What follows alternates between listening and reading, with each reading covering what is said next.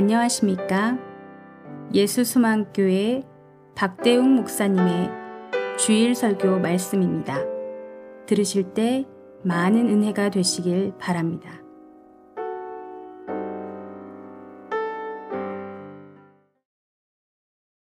오늘 우리에게 주신 하나님의 말씀은 신약 성경 사도행전 16장 16절부터 34절까지의 말씀입니다. 제가 봉독해 드리겠습니다. 우리가 기도하는 곳에 가다가 점치는 귀신 들린 여종 하나를 만나니 점으로 그 주인들에게 큰 이익을 주는 자라 그가 바울과 우리를 따라와 소리 질러 이르되 이 사람들은 지극히 높은 하나님의 종으로서 구원의 길을 너에게 전하는 자라 하며 이같이 여러 날을 하는지라 바울이 심히 괴로워하여 돌이켜 그 귀신에게 이르되 예수 그리스도의 이름으로 내가 내게 명하노니 그에게서 나오라 하니 귀신이 즉시 나오니라. 여종의 주인들은 자기 수익의 소망이 끊어진 것을 보고 바울과 신라를 붙잡아 장터로 관리들에게 끌어갔다가 상관들 앞에 데리고 가서 말하되 이 사람들이 유대인인데 우리 성을 심히 요란하게 하여 로마 사람인 우리가 받지도 못하고 행하지도 못할 풍속을 전한다 하거늘. 무리가 일제히 일어나 고발하니 상관들이 옷을 찢어 벗기고 매로 치라 하여 많이 친 후에 옥에 가두고 간수에게 명하여 든든히 지키라 하니 그가 이러한 명령을 받아 그들을 깊은 옥에 가두고 그 발을 착고에 든든히 채웠더니 한밤중에 바울과 신라가 기도하고 하나님을 찬송함에 죄수들이 듣더라. 이에 갑자기 큰 지진이 나서 옥터가 움직이고 문이 곧 다 열리며 모든 사람의 메인 것이 다 벗어진지라 간수가 자다가 깨어 옥문들이 열린 것을 보고 죄수들이 도망한 줄 생각하고 칼을 빼어 자결하려 하거늘 바울이 크게 소리질러 이르되 네 몸을 상하지 말라. 우리가 다 여기 있노라 하니 간수가 등불을 달라고 하며 뛰어들어가 무서워 떨며 바울과 신라 앞에 엎드리고 그들을 데리고 나가 이르되 선생들이여 내가 어떻게 하여야 구원을 받으리까 하거늘 이르되 주 예수를 믿으라. 그리하면 너와 내 집이 구원을 받으리라 하고 주의 말씀을 그 사람과 그 집에 있는 모든 사람에게 전하더라. 그 밤 그 시각에 간수가 그들을 데려다가 그 맞은 자리를 씻어주고 자기와 그 온 가족이 다 세례를 받은 후 그들을 데리고 자기 집에 올라가서 음식을 차려주고 그와 온 집이 하나님을 믿음으로 크게 기뻐하니라. 하나님의 말씀입니다. 하나님 감사합니다. 네, 같이 기도하시겠습니다. 믿음으로 가는 하나님 나라의 구원 열차에 우리 예수 소망교회 성도들이 함께 타고 이렇게 즐거운 마음으로 가게 하시니 참 감사합니다. 오늘도 주님께서 말씀으로 우리들을 찾아와 주시고 들려주시고 하나님 아버지의 마음을 우리가 잘 느낄 수 있도록 우리를 축복해 주옵소서 예수님의 이름으로 기도합니다. 아멘. 네, 오늘은 선교와 영적 싸움이라는 제목으로 사도행전 16장의 말씀을 어, 함께 나누겠습니다. 선교는 뭐니 뭐니 해도 복음을 증거하는 일입니다. 복음은 사도 바울이 로마서에서 말한 대로 모든 믿는 자에게 구원을 주시는 하나님의 능력입니다. 어, 왜 능력인가? 어, 억압과 눌림과 갇힘 속에 있는 사람들을 해방시켜 주려면 능력이 필요합니다. 그들을 억압하고 있는 세력, 그들을 가두고 있는 세력에 맞서서 어, 싸워서 그들을 구출해내야 하기 때문에 능력이 있어야 되는데 바로 하나님의 능력이 구원의 생명의 능력이 복음에 나타난다라고 어, 성경은 말씀하고 있습니다. 우리가 얻는 자유는 그냥 내 뜻대로 사는 자유만이 아니라 그것은 하나님 아버지와 화평한 관계를 맺는 생명의 관계를 맺는 자유를 말하는 것입니다. 마치 이스라엘 백성들이 애굽에서 종로로 타면서 노예로 힘겹게 살아가던 때 그때 하나님께서 그들의 부르짖음, 그들의 아픔을 들으시고 어, 내려오셔서 그들을 건져 주시려고 모세를 어, 파송을 하셨던 것과 같습니다. 그러나 애굽 왕 바로는 쉽게 자기의 노예들을 내주지 않았습니다. 음, 왜 자기의 노예를 쉽게 해방시켜 줄 왕이 어디 있습니까? 엄청난 어, 저항과 또 엄청난 방해가 있었습니다. 더 히브리 사람들에게 많은 고통의 짐을 지어줬습니다. 너희들이 한가하니까 이런 생각을 하고 있구나. 그래서 지푸라기도 주지 않고 더 많은 벽돌을 만들라고 요구를 했습니다. 그러자 같은 히브리 사람들끼리도 모세를 원망합니다. 왜 괜히 우리에게 와가지고 이렇게 우리를 더 힘들게 하느냐고 해방과 자유를 주려고 하는 것에 대해서 오히려 불평을 합니다. 바로는 더 강한 힘으로 이스라엘 백성들을 억압합니다. 이러한 내적인 외부적인 공격과 방해와 분열, 언제나 복음이 선포되고 하나님 나라의 백성으로 자유함을 얻게 되는 데는 이러한 과정이 늘 있는 것을 우리는 성경을 통해서 보게 됩니다. 왜냐하면 생명을 살리는 일이라는 건 그렇게 쉬운 일이 아닙니다. 또 다른 생명을 거를 만큼 어, 위험한 일입니다. 오늘 읽은 본문에서 우리가 발견하는 것도 그러한 아주 위험한 영적인 싸움의 모습을 발견하게 됩니다. 사실 사도 바울은 1차 선교 여행을 시작할 때부터 이러한 영적인 싸움의 한 복판에 들어갔습니다. 구브로에서 처음 복음을 전할 때 바 예수라는 유대인 마술사가 총독에게 복음을 전하지 못하도록 엄청난 방해를 했습니다. 또 이고니온에서도 유대인들이 쫓아와 가지고 바울을 돌로 쳐서 거의 죽은 줄 알고 시체 더미에다가 버렸습니다.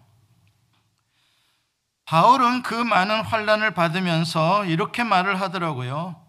우리가 하나님 나라에 들어가려면 많은 환란을 겪어야 할 것이다. 복음을 전하고 주님의 뜻을 따라 사는 것에는 언제나 고난이 따른다는 것을 바울은 알고 있었고 그래서 주변에 있는 동역자들에게 낙심하지 말라고 격려를 했었던 것입니다.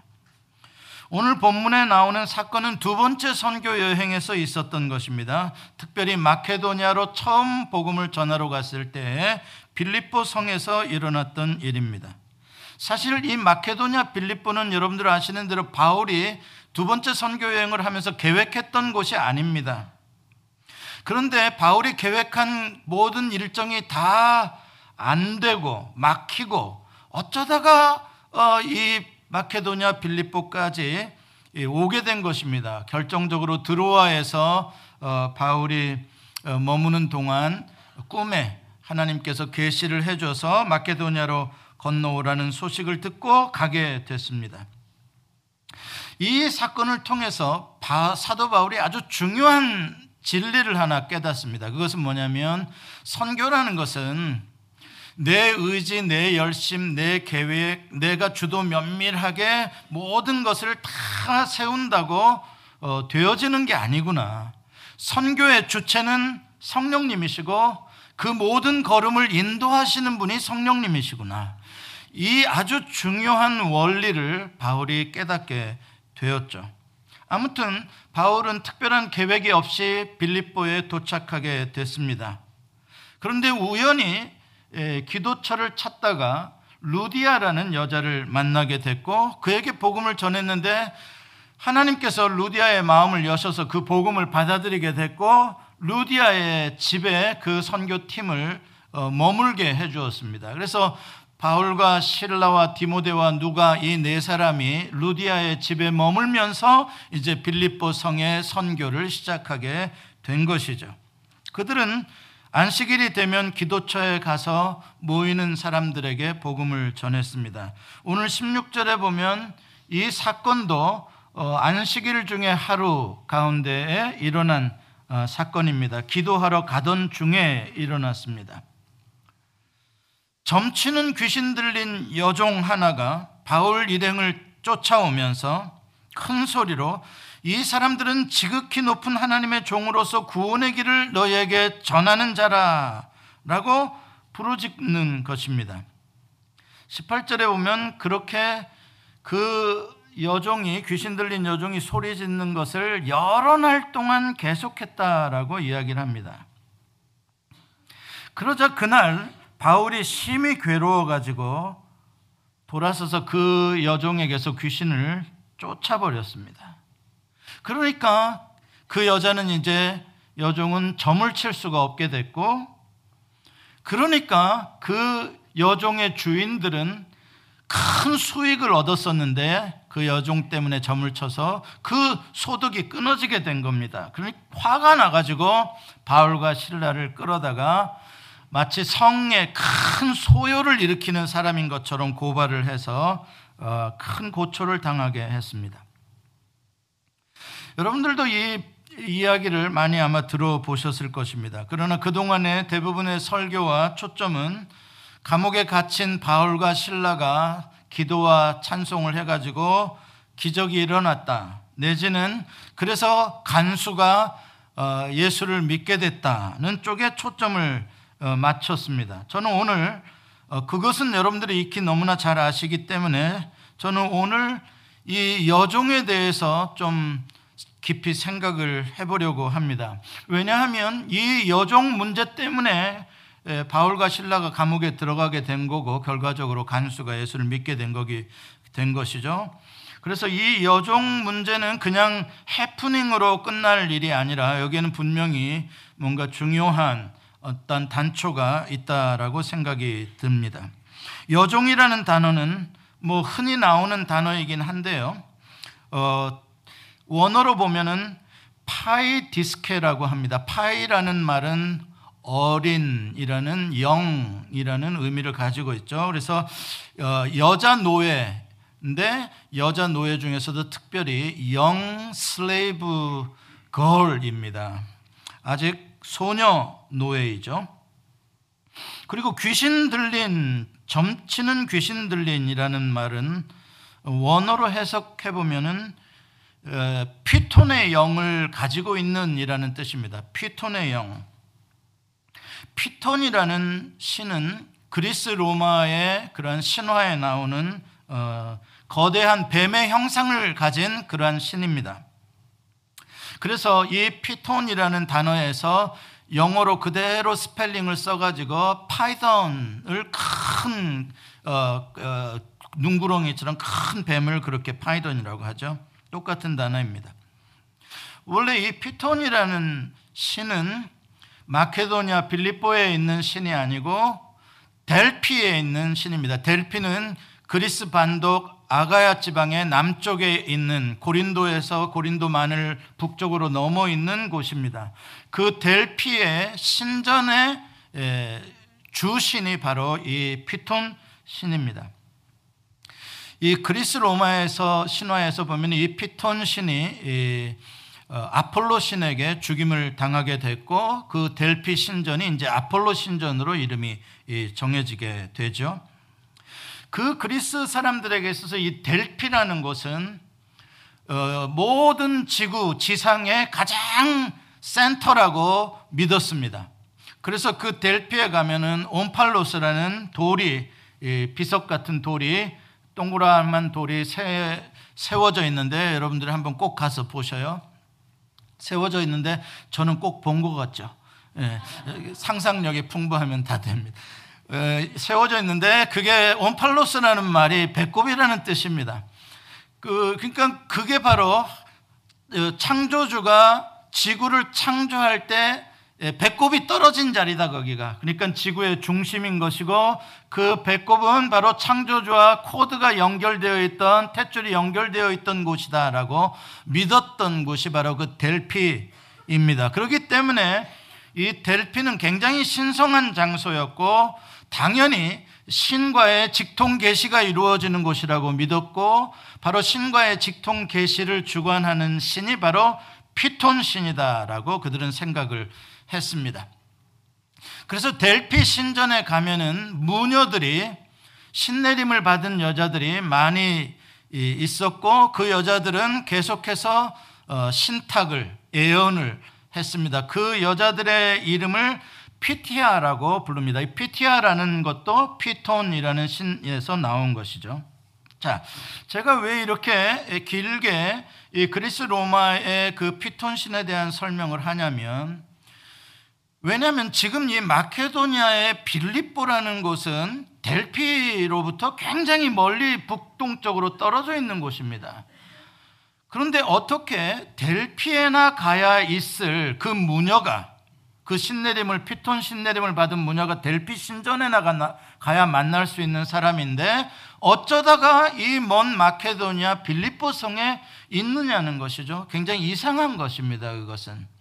그래서 생각해 보게 되는 거예요. 이 여자는 그냥 아무 데나 있는 일반적인 귀신 들린 여자가 아니에요. 아무 데서나 그냥 신내려서 점치는 그러한 여자가 아니라 피톤 신을 들렸다라고 하는 것은 이거는 특별히 델피에서 신내림을 받은 여자라는 걸 우리가 알 수가 있는 거예요. 그러면 델피의 신전에 거하는 여자인데 어떻게 델피 신전에 거하는 여자가 노예로 지금 이 빌립보에 와서 점쟁이 노릇을 하고 있느냐는 것에 대해서 생각을 해보게 되는데 오늘 본문에 보면은 16절과 19절에 이 여종의 주인을 표현하는데 주인들이라는 복수형을 쓰고 있는 걸 강조하고 있어요. 두 번에 걸쳐서 주인들, 주인들이 큰 이익을 얻었다. 자기의 소득이 끊어짐을 느꼈다. 이렇게 표현하고 있어서 굉장히 이 큰 비즈니스였던 것이죠. 그리고 그 비즈니스에 동업자들이 있었던 것이고요. 그러고 미루어 본다면 아마 틀림없이 이 고대에도 그렇고 지금도 그렇고 지금보다 고대가 더 했죠. 옛날이. 왜냐하면 미래에 대한 궁금증 때문에 점치는 걸 굉장히 좋아하지 않았겠습니까? 그런 의미에서 용한 점쟁이는 뭐 국가의 대소사를 결정할 때나 무슨 비즈니스를 할 때나 배를 타고 어떤 항해를 할 때나 뭐 전쟁을 할 때나 뭘 할 때든지 이 점쟁이에게 꼭 물어보는데 만약에 진짜 델피에서 이 피톤 신내림을 받아서 정확하게 그런 것들을 예언하는 여자가 있다면 이거는 뭐 큰 돈을 벌 수 있는 어, 길이죠. 그래서 분명히 아마 이 빌립보 지방에 있는 사람들이 델피에 가서 어떤 이유로든지 어떤 방법으로든지 돈을 들여서 이 여자를 신전에서 빼내어 자기들의 노예로 삼고 지금 어, 빌립보에서 유명한 점집을 지금 운영하고 있다라고 우리는 생각해 볼 수가 있습니다.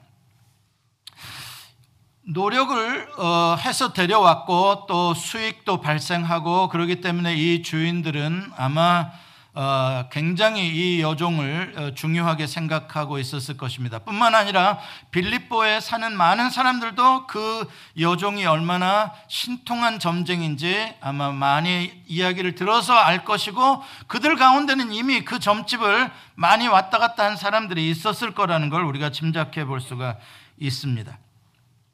22절에 주인들이 바울과 신라를 관원들에게 고발할 때 무리가 일제히 일어나서 고발했다라고 합니다. 그러니까 주인들만 고발한 게 아니라 빌립보 시내에 있는 많은 백성들이 함께 고발한 걸로 미루어 봐서 그 많은 빌립보 백성들도 이 여자에 대해서 잘 알고 있었을 거다라는 생각을 하게 되죠. 아무튼 이 여자가 바울과 그 선교팀을 가리켜서 지극히 높은 하나님의 종이다. 그리고 구원의 길을 전하는 자다. 라는 것을 알았고 또 사람들에게 그게 그렇게 큰 소리로 외쳤습니다. 정말 귀신같이 알아맞혔어요. 왜 누가 그걸 알겠습니까? 그 그냥 외지에서 온 유대인 그냥 어, 그 과객들인 줄 알았겠죠. 그런데 이 여자가 그렇게 외쳤다면 아마 빌립보 성의 많은 사람들이 바울과 신라와 그 선교팀을 다시 보게 됐을 겁니다. 왜냐하면 저 여자는 아주 용한 여자인데 저 여자가 그렇게 말을 한다면 정말 저 사람들은 지극히 높은 하나님의 종일 것이고 구원의 길을 전하는 사람이 맞을 거야 라고 아마 많은 빌립보 성의 사람들로부터 관심을 끌게 되었을 겁니다. 그러면 전도하기가 좋을까요? 안 좋을까요? 예? 얼마나 좋겠습니까? 아무도 모르는데 와서 복음을 들으라 그러면 누가 오겠습니까? 그런데 용한 유명한 점쟁이가 도와주니 얼마나 사람들이 관심을 가져주겠습니까?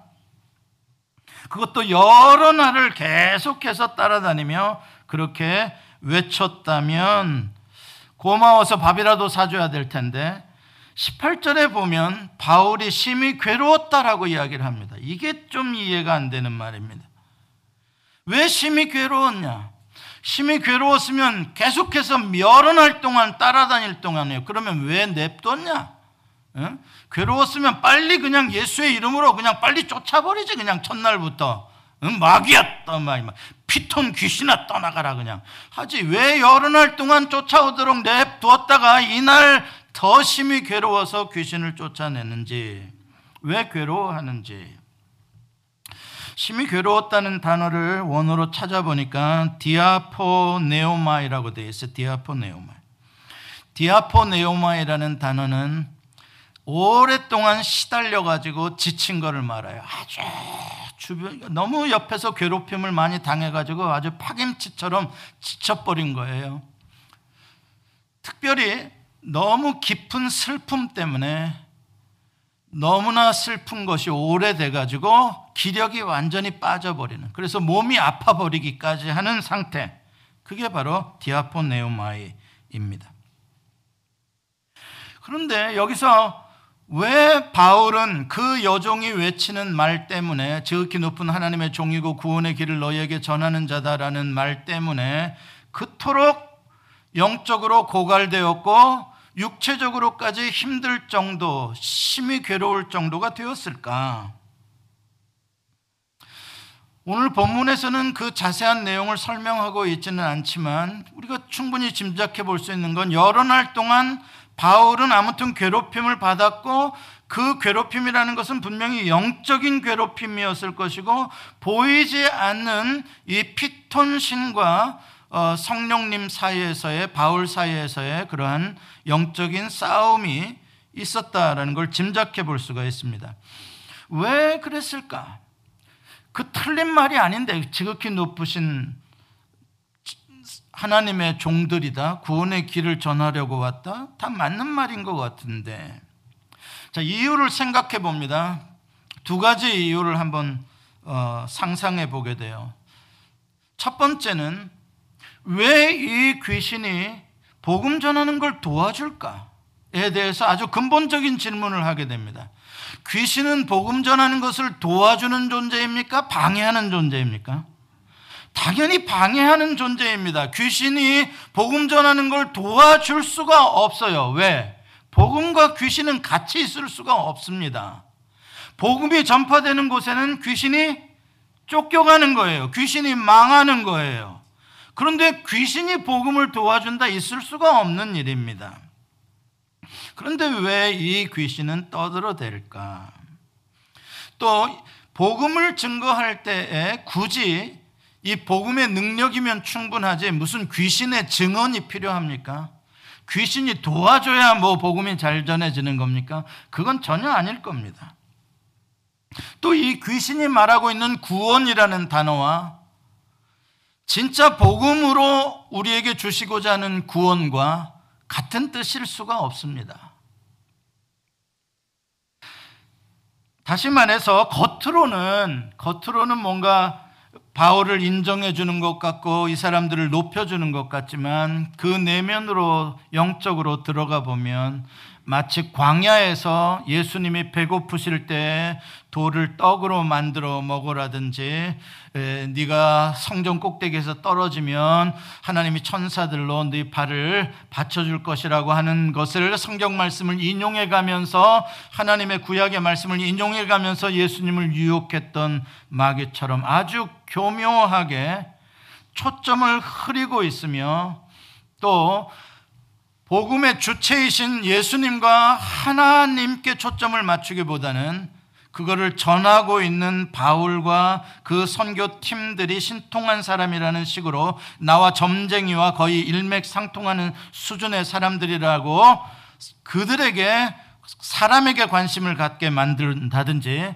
아니면 오히려 이 귀신이 인도스먼을 해줌으로써 마치 귀신이 더 그러한 권세와 권위를 가지고 있는 이 사람들이 진짜다라는 것을 귀신이 판정해 주는 듯한 그래서 초점 자체를 다시 그 점치는 여종에게 사람들의 초점을 어, 맞추려고 하는 그러한 영적 방해로 사도 바울은 충분히 느낄 수 있었던 것이죠. 영적인 사람이기 때문에. 두 번째 이유를 한번 또 생각을 해봅니다. 좀 더 다른 각도에서 봅니다. 그것은 아까 말씀드린 διαπονέομαι라는 단어가 슬픔이라는 원인을 내포하고 있는 단어이기 때문에 그렇습니다. 그렇다면 바울은 며칠 동안, 여러 날 동안 슬픔 때문에 지금 에너지가 고갈되고 슬픔 때문에 괴로워졌다라는 건데 왜 슬퍼했을까? 그토록 지칠 만큼 무엇 때문에 슬펐을까? 어, 그 소녀 때문이 아니었을까? 이런 생각을 해봅니다. 그 여종 말입니다. 노, 여자 노예. 주인들에게 묶여서 종노릇하고 앵벌이하고 또 피톤이라는 그러한 무서운 신의 귀신의 지배를 당하고 억압받고 사는 이 어린 소녀가 불쌍하게 느껴졌을 것입니다. 그런 것이 불쌍하게 느껴지지 않는다면 그건 전도자도 아닙니다. 선교사도 아닙니다.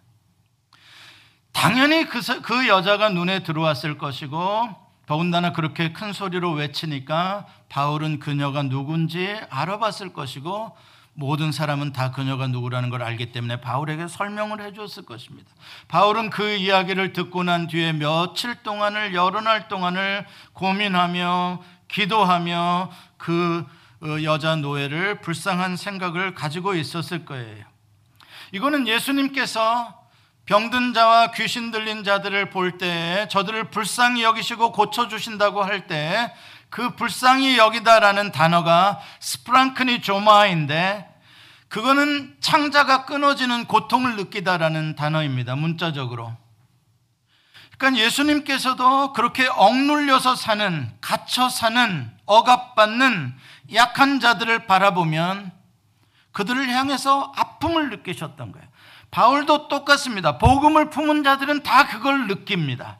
약한 자, 연약해서 자기의 힘으로 어떻게 해볼 수 없는 눌린 자들을 보면 극률의 마음이, 자비의 마음이 솟아나는 게 당연히 하나님의 마음을 가진 자들의 모습이죠. 그러나 바울이 그 여자를 어, 알게 되었을 때는 그 여자는 그냥 단순한 귀신이 아니라 지금 이 빌립보 지역의 이해관계가 그 여자를 중심으로 해서 상당히 많은 사람들이 기업을 하는 사람이든 정치를 하는 사람이든 군인들이든 뭐 많은 사람들이 그 점쟁이를 어, 중심으로 해서 많은 이권이 개입되어져 있다는 것도 알았을지 몰라요. 그래서 그냥 단순히 그 여자에게 귀신만 쫓아내주는 것이 문제가 아니라 그렇게 됐을 때 그 이후에 과연 그것이 빌립보성에 어떠한 영향력을 미칠까라는 것에 대해서 선교에 긍정적인 면을 미칠까 아니면 선교를 막는 일이 될까 아마 바울은 생각했을지 모르겠어요. 그래서 여러 날 동안 괴롭힘을 당해도 특별한 액션을 취하지 않고 참아왔었던 것 같아요. 그런데 이날은 이날은 심히 괴로워서 아마 성령님께서 바울의 마음에 더 큰 고통을 더 견딜 수 없는 마음을 그날 따라 더 강하게 불어넣어 주신 것 같아요. 그래서 더 이상 이제 고민하고 생각할 거 없다. 오늘 내가 이 귀신을 쫓으리라 라는 마음으로 이제 돌이켜서 그 귀신을 향하여 그 피통 귀신을 향하여 명령을 하니까 즉시 그녀에게서 떠나고 그녀는 그 영적인 오랜 세월에 억눌림으로부터 해방을 얻게 되었어요. 여러분 예수 그리스도의 이름으로 명하면 아무리 군대 귀신이 됐든 피톤 귀신이 됐든 아폴로 귀신이 됐든 처녀 귀신이 됐든 한 방이면 쫓기, 쫓겨나는 줄 믿습니다. 여러분 귀신은 무서워할 존재가 전혀 아니에요. 귀신이 우리를 무서워하죠. 예수 그리스도의 이름의 권세는 모든 걸 자유케 하는 능력입니다. 모든 걸 해방하는 능력이에요. 안전뱅이 예수 그리스도의 이름으로 은과 금은 내게 없지만 나사렛 예수의 이름으로 명하노니 일어나 걸으라. 여러분 예수의 이름의 권세는 우리를 묶고 있는 우리를 억누르고 있는 모든 것으로부터 우리를 해방할 수 있는 것입니다. 그 여자가 이제 자유함을 얻었어요. 물론 아직까지 육체적으로는 노예지만 영적으로는 자유함을 얻었어요. 이 여자가 그동안 얼마나 이 영적인 눌림에서 고통스러워 했을까. 그런데 그 자유함을 얻었을 때 이 소녀가 맛보던 그 기쁨과 감격은 정말 놀라웠을 거예요. 그 기쁨과 감격을 가지고 어떻게 했을 것 같아요? 그 다음에 성경은 안 기록되었겠지만 나를 피톤신으로부터 해방시켜 주신 나사렛 예수 예수 그리스도가 누구신가? 그분을 알려고 하지 않았겠습니까? 그분을 믿으려고 하지 않았겠습니까? 결국 하나님의 자녀가 되는 자리까지 갔으리라고 충분히 우리는 짐작해 볼 수가 있습니다. 하나님은 그녀를 살려주시고 그녀를 해방시켜 주시기를 원했던 것이죠. 저는 여기서 본문을 읽다가 아하라고 하면서 무릎을 치게 되어요. 드로아에서 바울이 꿈을 꿨는데 그때 그 꿈속에서 마케도니아 사람 하나가 나타나서 와서 우리를 도우라 도와달라라고 애원하던 그 장면에 등장했던 그 마케도니아 사람이 이 여자였을지 모르겠다. 이 소녀였을지 모르겠다. 어느 누구도 해방시켜 줄 수 없는 어느 누구도 나를 이 억눌림에서 풀어줄 수 있는 자가 없는 그 절망 가운데 예수 그리스도의 능력의 복음을 가지고 있는 바울을 기다리고 하나님께서는 그 절망 속에 깊은 영적인 육체적인 감옥 속에 있는 이 여자 노예, 소녀 노예의 그 울부짖음과 고통을 불쌍히 여기시고 건져 주시기 위해서 바울의 행선지를 바꿔가면서까지 하나님께서는 바울을 필립보로 보내셨다라는 생각을 하게 되는 거예요. 그러고 나니까 너무나 은혜가 되는 거예요. 우리는 이 여종의 이름도 몰라요. 그 앞에 나오는 여자 자주장사 루디아는 다 알아요. 루디아는 돈 많은 자주장사니까 또 바울과 선교 일행을 대접해주고 했으니까 또 간수도 이거는 오피서잖아요. 그러니까는 굉장히 중요한 사람 중에 하나고요. 그러나 이 귀신 들린 여자는 아무도 관심 갖지 않는 여자예요. 그렇잖아요. 그런데 하나님의 관심과 하나님의 초점은 정말로 의외의 사람에게 있었었구나 라는 생각을 해보게 되는 것이죠. 이 깊은 영적인 육체적인 감옥 속에 있는 이 여자를 건져주는 사역을 감당하기 위해서 바울은 순종하고 순종하고 빌립보 성까지 왔어요. 그런데 참 아이러니한 것은 이 귀신 들린 여자는 감옥에서부터 해방을 시켜줬는데 정작 그 해방의 복음을 전했던 바울과 신라는 대신해서 깊은 감옥에 들어가게 됐다는 거예요. 여러분 이 대조가 느껴집니까? 이 여자를 깊은 데에서 해방시키기 위하여 간 사람들은 깊은 곳에 들어갔다는 거예요. 여러분, 복음은 고난을 받는 거예요. 절대 이 세상에 바로와 같은 애굽 왕들은 악한 영의 그러한 쓰임을 받는 사람들은 그 폭력을 자기들의 힘을 결코 쉽게 포기하지 않아요. 끝까지 저항하고 끝까지 공격하고 끝까지 물고 늘어지는 세력입니다. 그래서 결국 복음을 전했던 바울과 신라를 거짓말로 마치 소욕꾼인 것처럼 꾸며가지고 또 관리들도 진리로 정의로 심판하는 게 아니라 백성들이 여러 명우 고발하니까 그들의 입맛에 맞게 하려고 그냥 괜히 로마 시민권자인 바울의 죄도 묻지도 않으면서 그냥 괜히 때리고 옷 벗기고 감옥에 쳐 가두어 버리는 그러한 관리들을 보게 돼. 이게 세상이에요. 이게 악한 영이 다스리고 있는 세상. 그래서 사람보다 돈을 더 숭배하고 사람은 죽어 나가든 말든 사람은 노예든 말든 그 뒤에서 돈이나 챙겨 먹으려고 하는 이러한 나쁜 업주들 그리고 그들의 또 연결되어져 있는 이 관리들 여러분 복음을 전하고 해방을 전다는 것은 바로 그러한 세력들에 맞서는 것이고 그러한 세계 속에 들어가는 거예요. 아주 위험한 일입니다. 스테반 집사도 복음을 외칠 때 돌에 맞아 죽었고요. 사도 바울도 결국 로마에 가서 황제의 칼날에 목이 잘렸고요. 수많은 복음을 전했던 사람들은 다 그러한 순교의 길을 갔던 것을 우리는 알게 됩니다. 예수님께서도 순교하셨습니다. 예수님께서도 죄와 사망의 권세에서 해방될 길이 없었던 우리를 해방하기 위해서 예수님 자신이 죄의 사슬에 매이시고 예수님이 채찍에 맞으시고 예수님이 십자가에 못 박힘을 당하시고 우리가 들어가야 할 무덤 속에 예수님이 들어가신 거예요. 정확하게 나를 해방시키시기 위하여 예수님이 감옥으로 들어가셨고 똑같은 과정을 사도 바울과 신라도 지금 경험하고 있는 것입니다. 바울은 이걸 너무나 잘 알고 있어요. 복음을 전한다는 것이 무엇인지, 복음을 전하고 나면 어떠한 반응이 나타날 것인지, 그 반응에 대해서 복음 전도자들은 어떤 태도를 가져야 하는 것인지 너무 잘 알고 있어요. 그래서 하나님 나라에 들어가려면 우리도 많은 환란을 당해야 한다라고 알고 있었어요. 디모데에게는 네가 나와 함께 복음과 복음을 위하여 함께 고난을 받자라고 이야기를 했어요.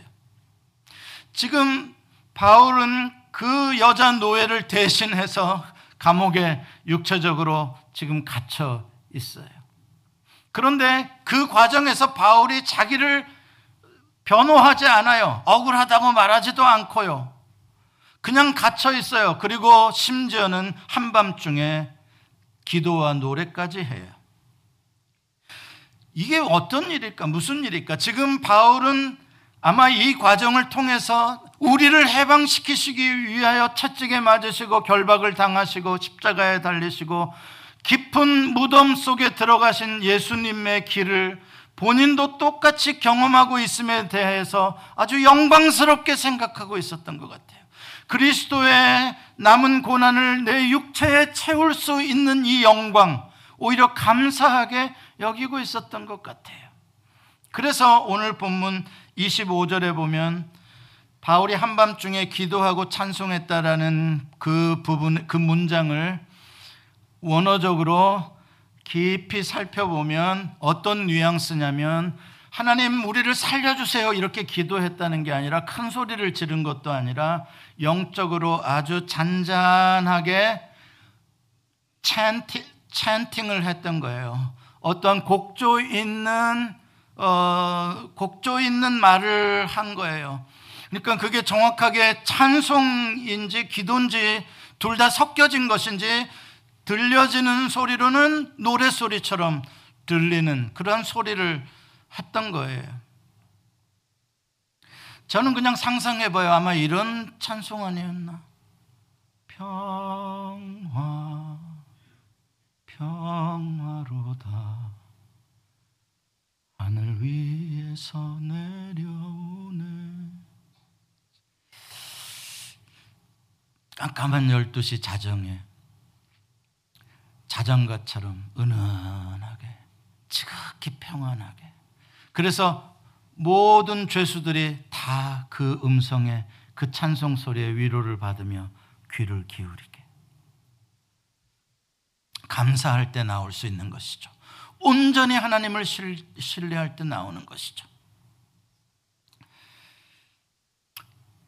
살려주신 죽이시든 모든 것을 주님께 맡기는 그러한 모습입니다. 그런데 갑자기 그 찬송과 함께 지진이 일어나고 옥문이 열리고 사슬이 풀려집니다. 이게 바로 부활의 능력입니다. 하나님의 복음의 능력이라는 건 이런 겁니다. 아무리 세상의 권력으로 힘으로 묶고 때리고 가두고 사슬에 채워도 그게 궁극적인 파워가 아니라 그 모든 것들을 다스리고 그 위에서 역사하시는 최종적인 파워는 전능하신 하나님에게 있는 것입니다. 하나님이 그것을 흔드십니다. 그리고 하나님께서는 그 모든 것을 합력하여 선을 이루십니다. 결국 그 사건을 통해서 그 간수의 가족들까지 구원을 받게 만드셨습니다. 우리는 작년에 선교를 가기 위해서 많은 준비를 했었습니다. 그런데 갑작스럽게 니카라과에 어려운 상황이 생겨서 하루 전날 포기해야 했습니다. 많이 속상했어요. 그런데 이번에 내일 또 7월에 두 팀에 나누어서 더 큰 선교를 할 수 있게 되었습니다. 사실 우리 교회는 지난 몇 년 동안 이런저런 이유로 단기 선교에 집중하지 못했었습니다. 개인적으로나 또 몇몇 사람들은 소규모로 했었지만 그러나 교회 전체가 하나가 되어 동참하지는 못했었습니다.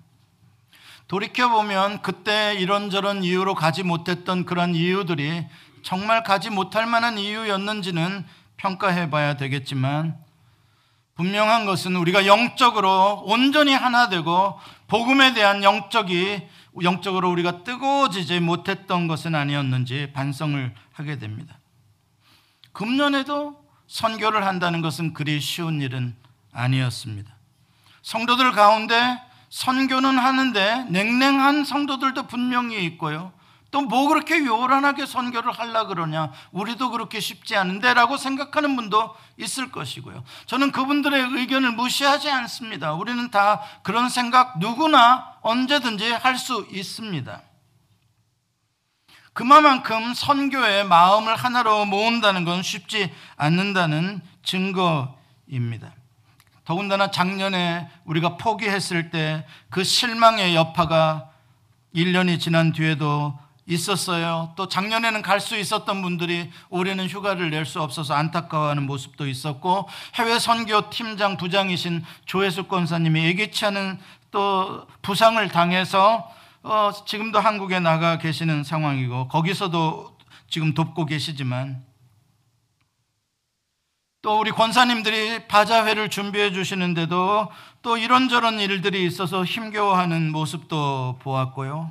또 선교를 하기 위해서는 3만 불 이상의 재정이 필요한데 재정이 빠듯하고요. 이런저런 모든 상황들을 보게 되면 역시 아무것도 안 하는 게 제일 편합니다. 바자회를 하려고 머리를 맞대고 고민하며 서로 다른 의견 때문에 불편할 필요도 없고 더 많은 헌금을 이야기할 필요도 없고 안 하면 제일 좋습니다. 무엇인가를 하려고 할 때, 복음을 전하려고 할 때, 이 애굽 땅에서 해방되어서 뭔가 새로운 하나님의 역사를 이루어 보려고 할 때는 더 고난이 있는 것이고 내부적으로 그러한 것들에 대한 다른 의견들이 있어서 충격, 충돌이 있을 수도 있는 것입니다. 아무튼 우리는 그러한 연약함 가운데 지난 몇 달 동안 기도로 매달렸고 특별히 금요 중보 기도를 통해서 우리의 소명을 계속해서 확인했고 하나님께서는 그때마다 우리에게 힘을 주셨고 하나님께서는 성도들의 한 분한 분의 마음을 이 선교에 참여할 수 있도록 열어 주셨습니다. 하나님께 감사를 드립니다.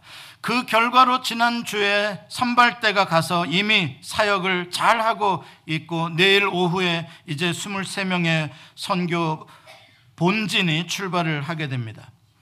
물론 이제 시작입니다. 가서 또 7박 8일 동안 어떤 일을 만나게 되려는지 어떤 어려움이 있을지 우리는 모릅니다. 그러나 우리가 확실한 것은 이 선교는 하나님이 우리를 보내시는 일이시며 우리와 함께 하시는 일이시며 어떠한 일을 만나든지 하나님의 최종적인 능력은 우리에게 있으시고 모든 걸 합력해 선을 이루시는 것은 우리가 확실하게 믿습니다. 니카라과에는 오늘 본문에 나오는 이 소녀와 같은 가난과 억압과 영적인 그러한 어려움에 묶여 사는 그러한 젊은 아이들이 너무나 많이 있습니다. 소망이 없어 보이는 젊은이들입니다. 그들에게 생명을 주고 해방과 자유를 주는 이 선교는 영적인 싸움입니다.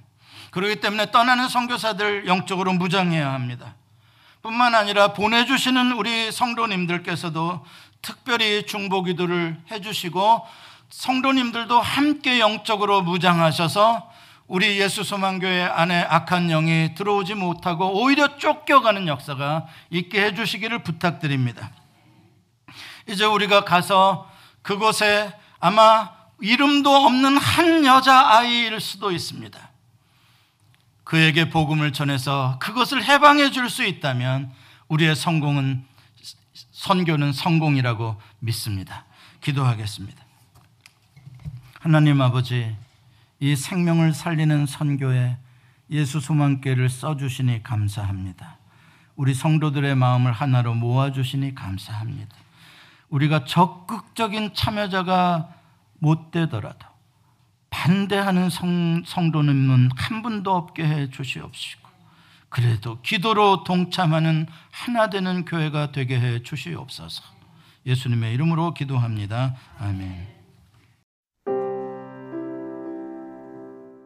예수 소망 교회는 조지아주 스와니에 위치해 있으며 주소는 3671 스미스타운 로드 스와니 조지아 3002429 전화번호는 770-375-0900입니다. 주일 1부 예배는 오전 8시 30분, 2부 예배는 오전 11시에 있습니다. 예수 소망교회의 소개와 사역은 인터넷 주소 www.jesushopechurch.org로 오시면 찾아보실 수 있습니다. 감사합니다.